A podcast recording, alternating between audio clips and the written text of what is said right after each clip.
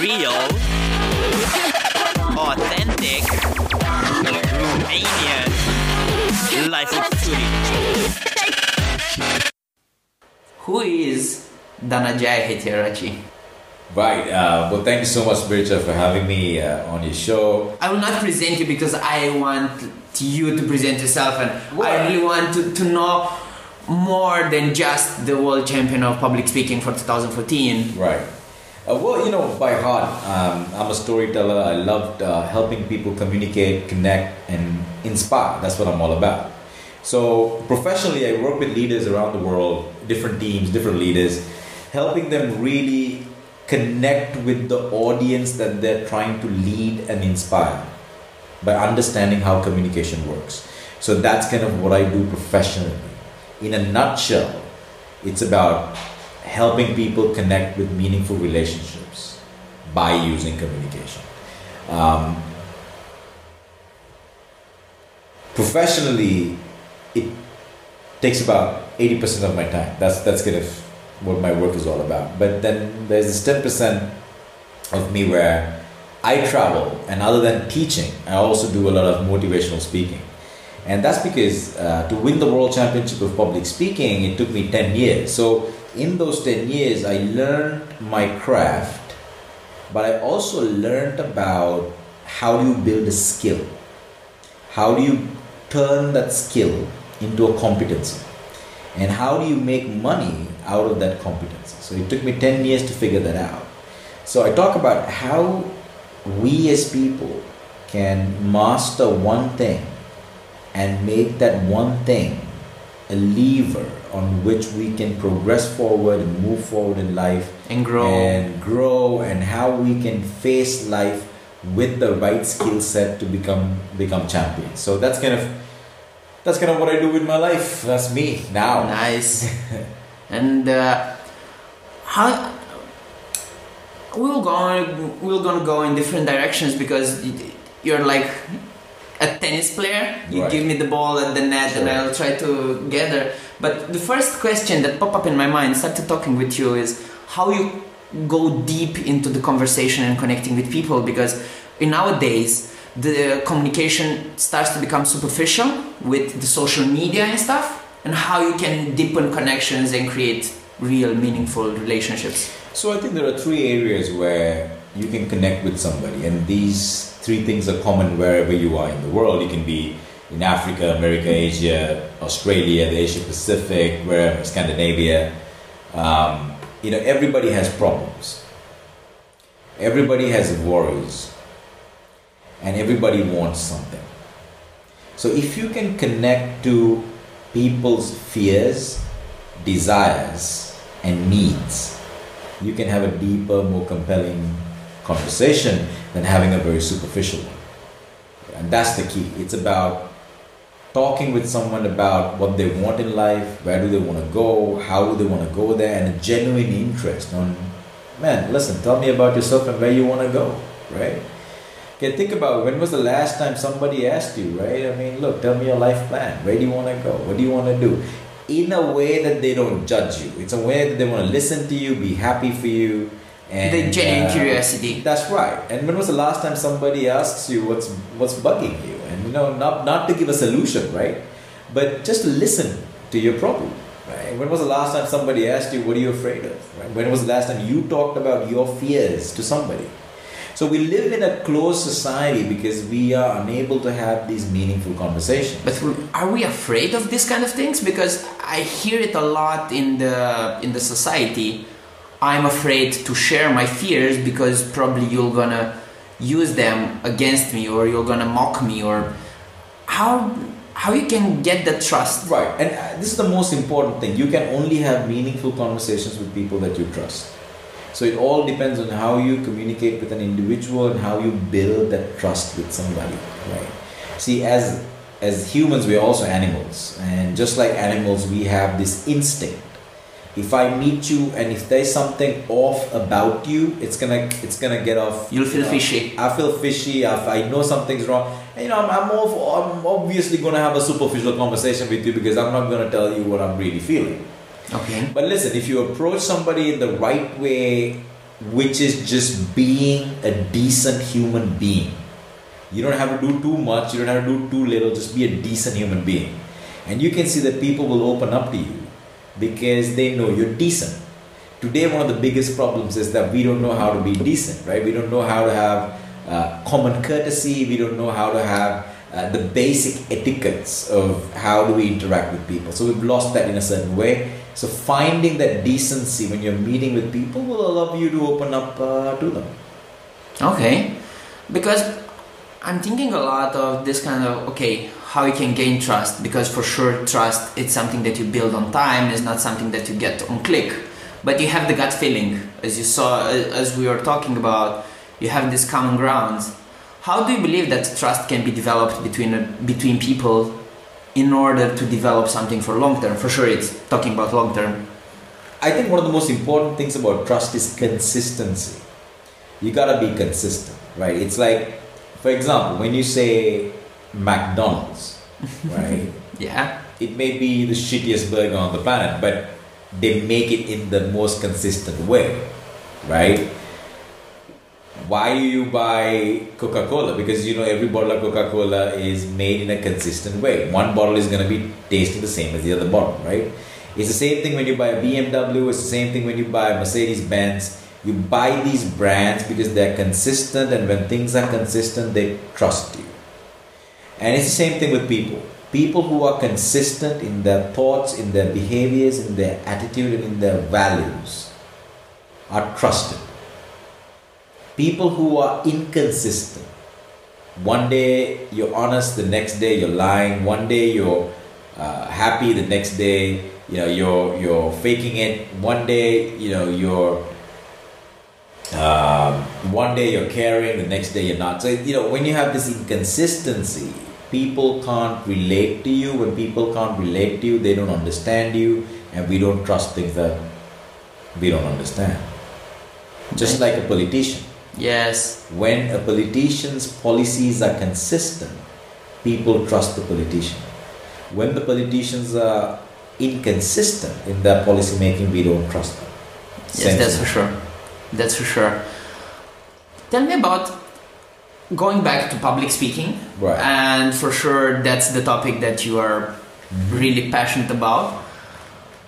Quick question. Now you're doing something like really, really great, and most of the people around the world, like when are listening, you go around the world, you talk mm-hmm. in different conferences. They want to get here, Right. and they for sure I want to do what you are doing, but I need to say to pay some time and to do some things that probably are not uncomfortable. And I'm really curious, what are the things that probably they didn't felt comfortable at the beginning, but now they paid off for the place where you are? Uh, you know, one of the main, one of the biggest things that I had to do was uh, I had to change my profession. Um, if I wanted to be a speaker, a full-time paid speaker, I had to do speaking at least four to five hours of the day. Just like if you want to be a hockey player, you got to practice four hours a day. If you want to be an artist, you got to be drawing four hours a day. Uh, so one of the things is my, my full-time job was not allowing me to uh, practice speaking as much as I want to practice it. So I had to change my job, which was a desk job in HR, to a trainer and a speaker. So I redefined, redesigned myself. And initially, when you change from one specific path to a new path, it is always a struggle. So people didn't understand it because it was a new beginning and the chapters were yet to unfold. But um, it's embarking on that path that will allow you to turn the pages, which will allow you to get to the chapter where you enjoy success. So people don't understand drastic changes. But now, when they look back, they say that's the best decision you took. Yeah, I totally agree with this. And going on this path, I'm like really curious. The drastic change was to get out of the HR hmm. and put yourself in the context to say like this. What made you, I don't know, confident that this is the right path? You're ne- one of the things that you got to understand is you're never confident. Confidence is uh, always interpreted by somebody who's looking at your story. If you look at any hero, any warrior, any villain, anybody in life, when they go to do something, they're never confident. Nobody's 100% confident. It's only when the outcome has been achieved that people look at you and say, Look, you're confident. So you don't have to be confident to do something drastic. What you need to ask is, Does it make sense? Okay. If it makes sense, and if you don't do it, then the problem is it's not a matter of confidence, it's just that you're happy where you are. Okay. And making sense is something related with gut feeling or intuition? Making or- sense is logic. If you want to be a world champion of public speaking, you gotta speak. Yeah. How many hours should you speak? At least four to five hours. Yeah. Does your job allow you to speak four to five hours to an audience? No. Therefore, you gotta change the job. It's extremely logical. Yeah. And if it's logical, and if you see that there is absolutely no way outside of this logic, then it must be true. So if you don't do something that is true, that is because you don't want to do it. Because you're happy with what you have. Okay. And like I'm really absorbed by your story and I was like figuring around figuring it out. How do you Okay, so basically if I want to become a public speaker Right. a world champion, h- h- how did you get to the place like you really wanted to become a world world champion like for sure 10 years it's a lot of time if you're looking back probably now it paid off and but 10 years from now if i'm looking my life 10 years from now it's i'll turn 38 and i don't know where i'm gonna be but it's it's a long distance So your question is when my I question is how did, how did you envision this like 10 years ago or 12 years ago So you see the thing is you always you always start envisioning something with a vision. Okay Right. yeah So you gotta see it. yes So when I saw the World Championship of Public Speaking, I knew I wanted to win it. It's like when you see a beautiful girl, and if you see that, if something that's you one you want to have, you would pursue that girl. yeah Just like if you see a nice T-shirt on a stall, you'll buy that. If you don't have the money, you'll save it up and buy it. It's the same thing. okay If you see something you like, go get it. Yeah like the story with the car That's right. So it's uh, it's not rocket science, right? So the thing is, depending on what you want, there will be several things you need to do to get it. So it could be from improving your skills, it could be from redefining your personality. That's the cost you need to pay to purchase what you want. okay and the making sense for you like to know the logical steps and as you were talking previously one thing that i feel and it's a feeling that i have in uh, in romania uh, a public speaker Right. goes into public speaking and they learn a lot of techniques Mm-hmm. like as you told us to put the hands and to Right. show and everything use of voice and becomes very mechanic how do you adapt and keep your authenticity even though you're you're learning all these techniques See, anything at first is mechanic. When you start walking as a kid, it's unnatural. When you start driving a car for the first time, it looks mechanic. When you start riding a bicycle, it looks mechanic. The more you do it, the more natural it becomes. So if you are an experienced speaker and you don't sound authentic, then there is a very big chance that you are not authentic. okay If Ye- you are an authentic speaker and when you start out, you sound a little mechanical, it's okay. But after five years, you will see that you will be able to become your natural self. The body language will become natural. Your facial expressions will become natural. And it will be a part of your personality. I was thinking like, how do you see authenticity in public speaking? Authenticity in public speaking is something you feel. It's just like when someone's lying to you. Your voice is the fingerprint of your personality. Your tone, rate, pitch, volume all tell a story about who you are. And humans can intuitively figure out somebody by listening to them. It's the one thing that you can't fake it. Unless like you're really dumb, you will fall for a lot of lies. That there is something wrong with you. You just believe everybody. But if you're an average individual with the average intelligence, you know when someone's lying to you. It's the it's the it's the flick of the voice, the change of the tone, and you know there's something wrong here. Okay. Right. So authenticity, right, is directly related to your voice. Okay, so the voice, it's the metrics that will show people how they. That will make people feel. Now listen, if I take a look at people like, um, take a look at people like Mahatma Gandhi, right? Indian freedom fighter. I mean, he didn't have a lot of body language. He didn't have a lot of uh, facial expressions. But when he spoke, people listened. Mother Teresa wasn't a great speaker. She talked one sentence, changed the whole world. See, it's not the body language or your big gestures or whatever. If you are uh, uh, honest uh, and, and, and, and a striving human being that's trying to continuously develop yourself, it'll reflect in your voice. And that's all you need, man. That's all you need. Yeah. Probably, uh, I'm thinking now, like how people feel when it's robotic. No, Against people, when it's robotic, people feel disconnected. It feels forced. It doesn't feel natural. Because that's one of the feelings that I have when I'm like going to competitions No, and trying to figure out because it's a yeah, lot that's of because you haven't learned to be yourself on stage.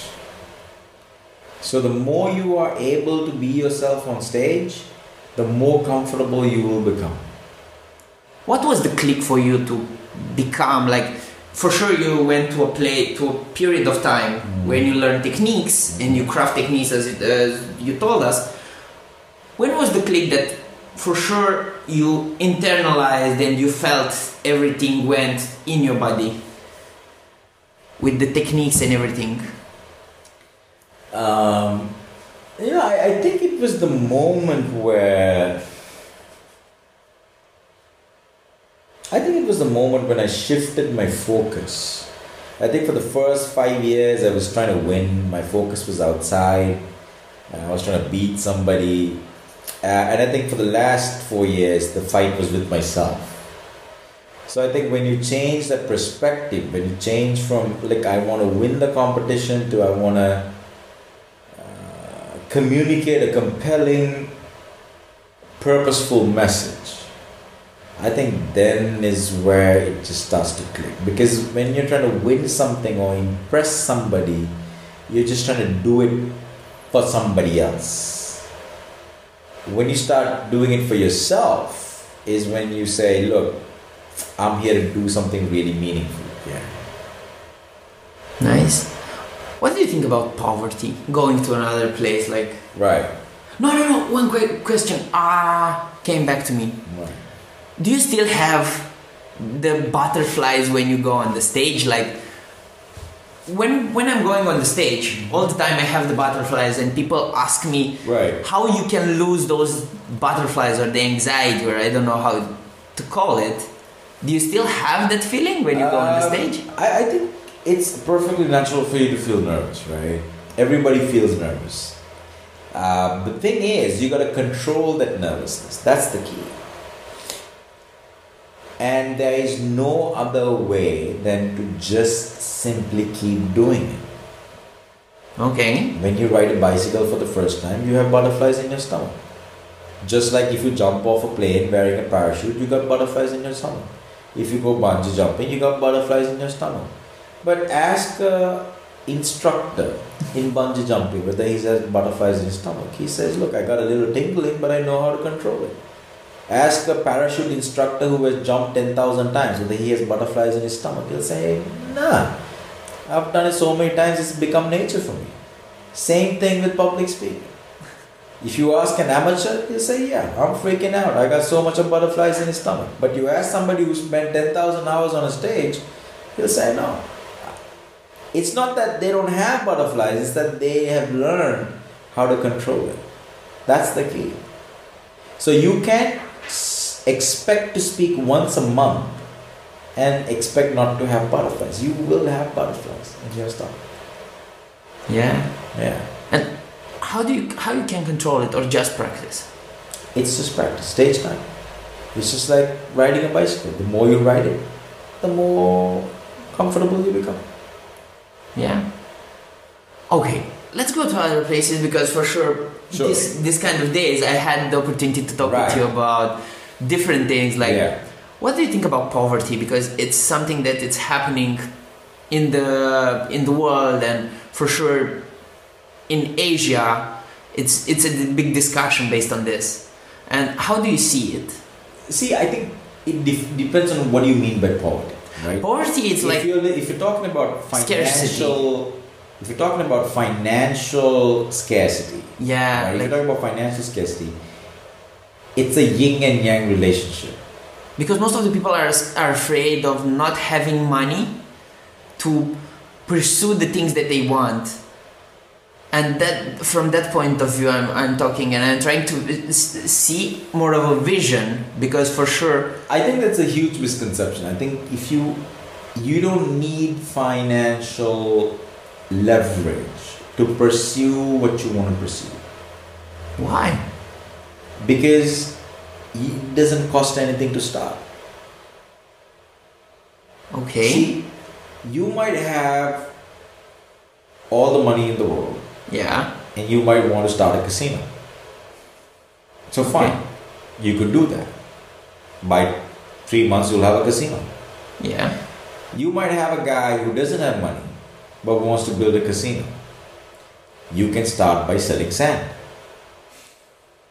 So, money can determine at what point you enter, but it doesn't stop you from entering. just going into a race For example, if you have money, you can join Toastmasters. If you don't have money for the annual fee, you can learn from YouTube. So that's what I'm saying. If you have money, it's good. It means you can start ahead. yeah If you don't have money, you can still start but couple of steps behind. But here's the beauty. Just because you start ahead doesn't mean you're going to be successful. okay You can have you can be the son of a millionaire, use your dad's money and build a resort of hotels. okay If you don't manage it properly, next year it's going to go bankrupt. If you don't have money, you start by having a small boutique hotel. Maybe you convert your house into a small hotel.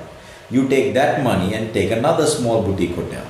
And you grow, grow, grow, grow, grow. And maybe by the time you're 65, you might have a resort.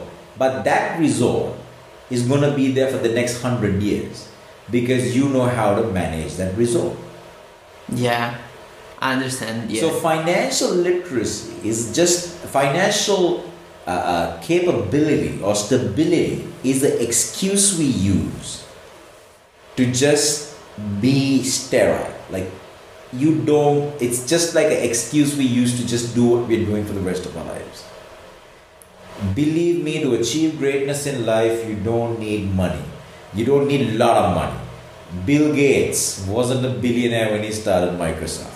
Steve Jobs wasn't a billionaire when he started Apple. Richard Branson wasn't a billionaire when he started Virgin. Uh, Mark Zuckerberg wasn't a billionaire when he started uh, Facebook. So, so what's the problem here? yeah there- is no problem it's right? like so that's what I'm saying. The problem is we like to use that as an excuse. okay Now, but listen, I'm going to be a little responsible here. You got to balance it out. You might be a person, if you're a person who's a father with three kids and a wife, you can't quit your job and go do, go do this. yeah You got to ask yourself, what's important for me? if your family is your priority, then you gotta take care of your family. Do what is right by them. But it doesn't, you can ask yourself, okay, listen, could I do something in my part time? Can I do something after hours? Can I do something on the weekend? Can I do something from home while I do my work? Can my wife work and I go do my entrepreneurial task? I go do what I want to love. Right. Then, okay, if, if that's not possible, then you say, look, let me wait until my kids are 18. Okay. Right. So then when your kids are 18, then you say, look, I've got another good 30 years ahead of me. Can I do what I love now? You can do it. You can do what you love until the day you die. Yes. So the thing is to do it. But just start it and get into the game and keep staying there, as you say. What I'm saying is, it doesn't matter where you start as Okay. long as you start. Mark Zuckerberg started at 18. Colonel Sanders of KFC started at 67. Yes. It doesn't matter. Long as you start. What means happiness for you? Because at our days, it's something that it's sold in everything. Like if you buy my shoes, you're gonna be happy. If you buy that, you're gonna be happy. So, how do you see happiness? I, I think happiness is just being true to your nature, right? Who are you? What do you like to do? Listen, let's say you go to your garden today and you start farming, planting some potatoes. For some reason, when you plant potatoes, you get this really big kick out of it. You love the soil, you love how the earth smells, you love the gardening equipment, you like trimming your bushes, and then you slowly realize, I love gardening, I love farming. Farming and making things grow is my nature. But your job can be a software engineer. Okay, yeah. Right. Now you have this Sounds familiar. now you now you have this problem. By nature, you're a farmer. You know when it's gonna rain. You know what's good soil. You know the right time to plant potatoes. These things that people read books to understand just comes to you. You know it's in your nature. When you go to office, you wanna die. Because you just waiting to get out of office. You know that's not your nature. Happiness is doing what's in your nature. And when you do things that are in your nature, let me tell you, 100% without a shred of doubt, you will be successful. Life will take care of you because you're doing exactly what you were born to do. Okay. You felt from the beginning that you were born to do public speaking? I felt from the beginning that I was able to teach. I loved teaching. Public speaking is just one form of teaching. You can teach one on one, you can teach online, you can coach, you can write books, you can do videos. Public speaking is just one format, but what I really am is a teacher. I love teaching and I love sharing my knowledge. Not because I'm trying to change you or not because I'm trying to think that I'm right. I love teaching because I love this concept of questioning people's beliefs. A lot of people out there today trying to give you answers. If you put on YouTube, you got some guru trying to give you an answer. Somebody telling you, listen, this is how to run a company. This is how to run a team. This is how to win life. It's it's a big hoax. A teacher is someone that leaves you with a question, not with an answer. And at the same time, he is grabbing your hand and keeping you there and helping you That's on the road. right. A teacher is someone who always gives you a question, not an answer. So I love teaching. When I say I love teaching, it's not giving people answers. Uh, I love questions. You come, someone comes and says to me, man, listen, if you work hard, you're going to be successful. I'm going to say how. If someone comes and tells me, listen, the problem with our generation is we like being lazy, I'm like, so what? So what? Lazy is good. Who says being lazy is bad? Someone comes and tells me, listen, people sleep too much, they sleep eight hours a day. I'm going to ask you, who said that? Right? So a teacher is someone who, who always question somebody so that they are able to figure out an answer that will help them discover themselves more. Can you describe one of your teachers? Because you, you started to talk about absolutely, your absolutely. I think one of one of my one of my uh, biggest influences in my life is you know, Arunasalam. Arunasalam Balaraj is going to be the world president of Toastmasters this year. My dad, um, Nagaraj Rao, who was a who was a, who was a very very good man and very good mentor to me. He's from India, and all of these people, whenever I go and tell them something, they can, why? why did you say that? How is that so? Who said that? It So could be the most they are the logical- teachers who are putting the questions yeah, it could be the most logical statement. Or I could just go to him and say, I'm stressed. And he'll say, How do you know? And then, Who said that? Right? And then I'm like, yeah. what? So then, then you think, like, how do I know I'm stressed? Right? So then you ask, is worrying about something stress? Now you start questioning yourself. So what is worry? Worrying is about uh, worrying is about thinking about something I can't control. Okay, is it worthwhile thinking about something I can't control? It's not no point thinking about something I can't control. Well, suddenly you realize no point worrying. But it always starts with a why and a question.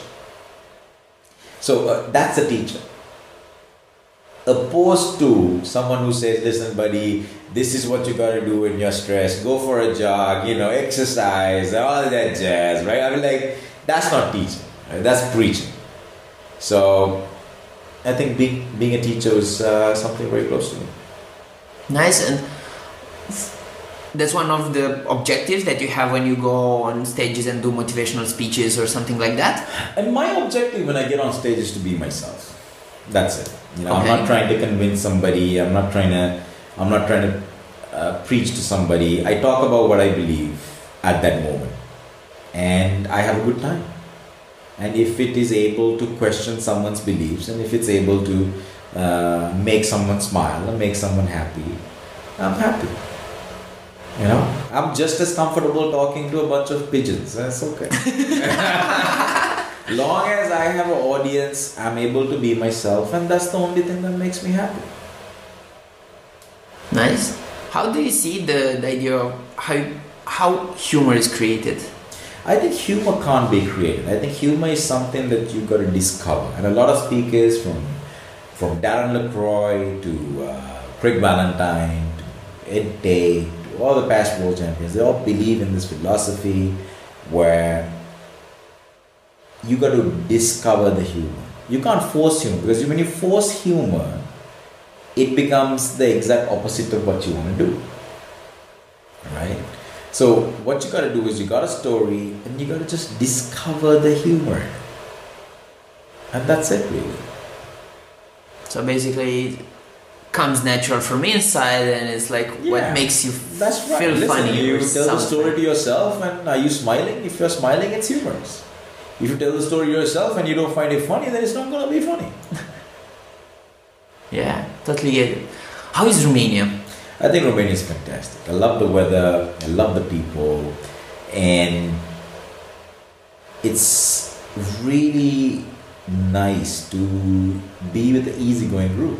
Uh, I think that's that's fantastic. South Asia is, is beautiful, but it's it's so hot.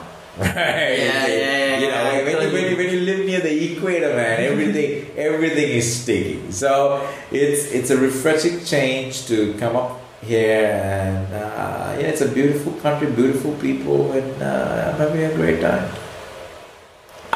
I'm really grateful that you're you're having a good time because it's it's a really big pleasure for for having you here. How do you see this idea of like our generation? And I'm saying our generation as the Y generation we are called. We have a lot of problems, and we start to have like instead of working, we start to question our existence more And how do you think that these people can go directly and take action? Because most of the time you stay, you put yourself the questions, what I'm doing this, even though I'm 21 or I'm 18, and how you can push this to action and experiencing. I think you can't force it. If you're questioning your existence, then you should continue to question your existence. It's a very Why? simple thing. Because it's a question you have. You don't need to stop. If you have a problem, if you have a question, then question. Think about it, meditate on it, and try to find the answer to it. And that's how you move on.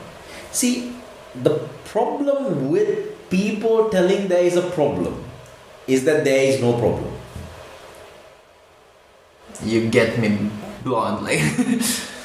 See, who's saying there is a problem?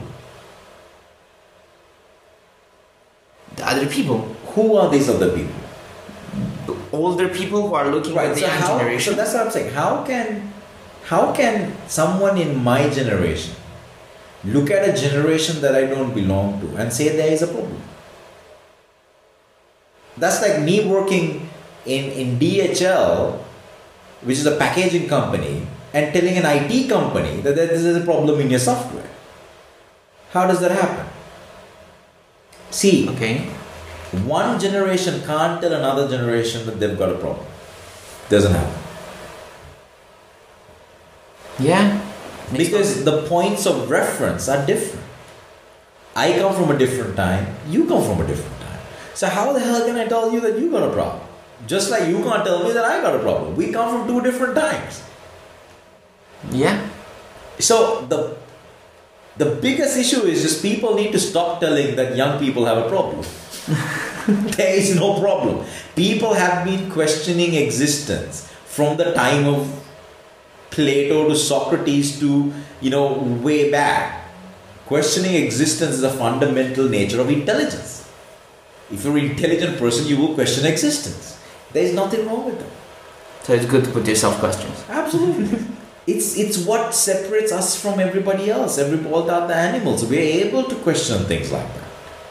So there is I, I don't see that there is a problem. Okay. How becoming a, a world champion of public Right. speaking, becoming a very successful speaker worldwide, how you still are being humble because for sure that's that's one of the things that it's a challenge for sure. See, for me, I'm I'm not trying to be humble or proud or any of that sort. I'm just one of those people that kind of live in the present or try to live in the present as much as I can.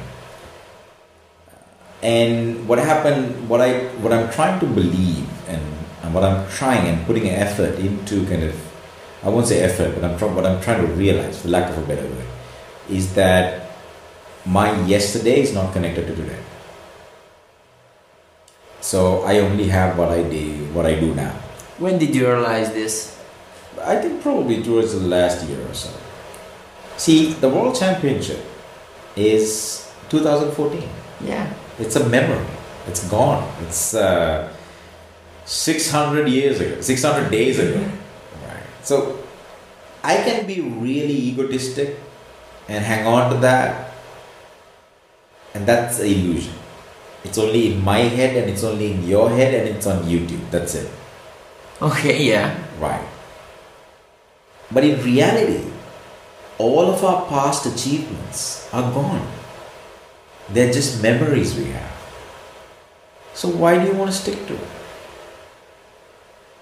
Why do you want to stick to imaginary things? it's like uh, it's like it's like saying I had a really good ex-girlfriend.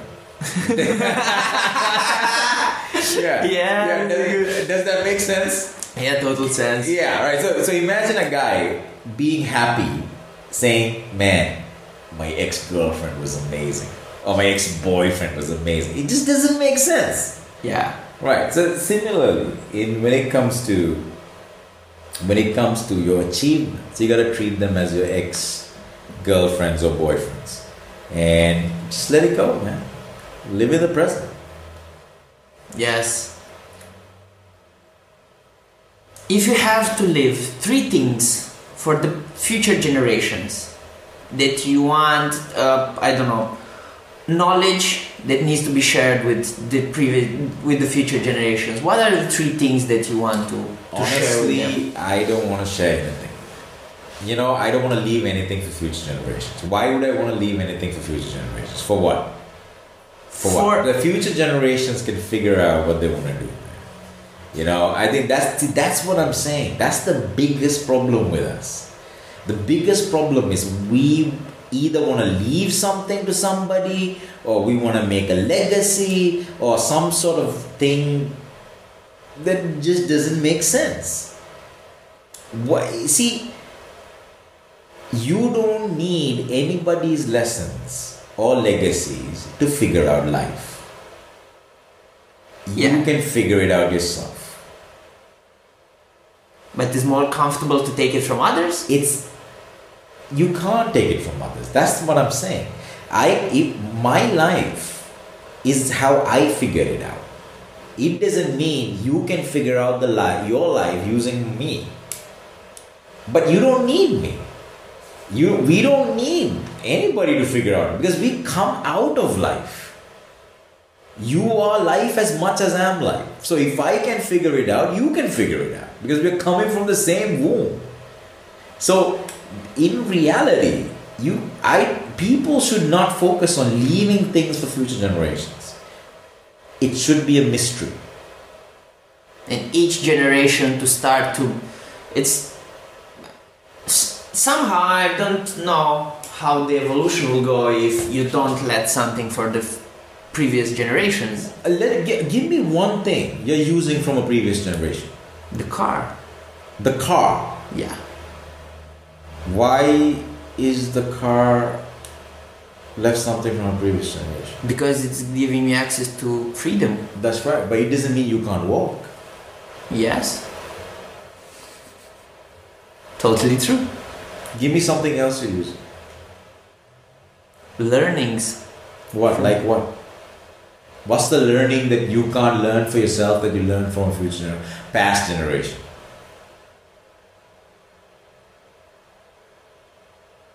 I, i'm feeling now i'm playing chess with you and you're like attacking I'm the king yeah I'm asking you a genuine question. yeah for sure Right? I'm thinking more in math because that's a very strict and direct. Sure. Sure. Maths probably it's Right. something So like what do you what do you need maths for? Why do you need to learn maths for what? to build things. Why do you want to build build what do you want to build? A home. You want to build a home. Yeah. Why do you need maths to build a home? Because you need to know like how many centimeters do you have until the top of the of the house. You build a house as tall as your head. That's it. What do you What do you need maths for? See, that's what I'm saying, dude. Listen, if you nature has given us everything we need. You can build a house in a cave. You can build a house out of stone. It's just common sense. You don't need maths. That this is this is why I think it was it was it was um, C.K. Lewis who talked about this, right? Uh, the famous comedian. He said, "Look, if God came down, right? So you have a problem, right? You're worried, and God comes down, and He asks you, uh, Mircea, what you worried about?" And then you say, uh, "God, I'm worried about my job," and God will ask you, right? What's a job? and you'll be like, uh, "This is a place we go to make money," and then God will ask you, "What's money?" And it's a you know it's it's something that we use to buy food. Then God will be like, dude, I, I, I gave you everything you need. I was like, you want a food? There's corn right there, right? Just take it and put it in the ground. It will come out, right? What the, what the hell do you need a job for? All right? That's what I'm saying. Listen, look at all the knowledge we have in this world. Where has it gotten us? We know maths, we know science, we know physics. Where are we right now? Where are we? There are close to, out of the 7 billion people in the world, right? Almost 4 billion people are, are literally living in absolute poverty. it's only the top 0.01% that are living a luxurious life. Right? I mean, look at the statistics. So, where has the so called past knowledge and the lessons we've learned, where, where are we now? See, the problem with people is they try to improve things. And that's Alan Watts. Alan Watts, listen, don't try to save the world. Yeah. The best thing you can do for humanity is don't try to save it. Because every time we try to save something, we end up mucking it up. Right? So the thing is, that's what I'm saying. You gotta break this myth. The myth that I need to learn something to achieve something. A past knowledge is gonna help me become more successful. Money is gonna make me happier. Hard work is gonna make me successful. All of that jazz you the only thing you need to do i'm going to go back to what i said before is just be true to yourself what makes you happy what makes you excited what is your nature just do only that and you will see that life will take care of you more than you can ever expect. Now it's quite hard to start to talk about the, talk after you like it was makes total sense what you're saying. And uh, for me trying to figure out ways of thinking about the reality that i'm living in. So i'm trying to figure out to see different points of view to see i don't know improve to say like this because you are talking about let me, improvement let me come back to this again don't try to figure out anything don't try to figure out what your reality is don't try to figure out whether you got a problem or not. Just think of out of the 10 things you do, what comes naturally to you and what makes you happy. Two things. Number one, what comes naturally and what makes you happy and Just excited. Do that. Just do that. Forget the rest. And everything will fall into place. How do you know that? I know, I know that because, let me tell you, I know that because it's how the world works. When you look outside, if you look at a tree, it's in its nature to grow. A flower, it's in its nature to grow. An apple tree, when it blooms, it produces fruit in abundance everything around you grows long as it's true to its nature. If an apple tree tries to become an orange tree, it's not going to grow. If a flower tries to become a bird, it's not going to happen. If you look at everything around you, things that are true to its nature automatically grows. Okay. But to grow a tree, you need resources. Life gives you all the resources.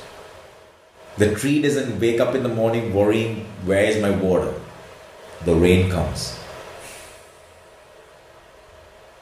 A flower doesn't wake up in the morning and worry, man, is the sun going to shine? Sun is going to shine.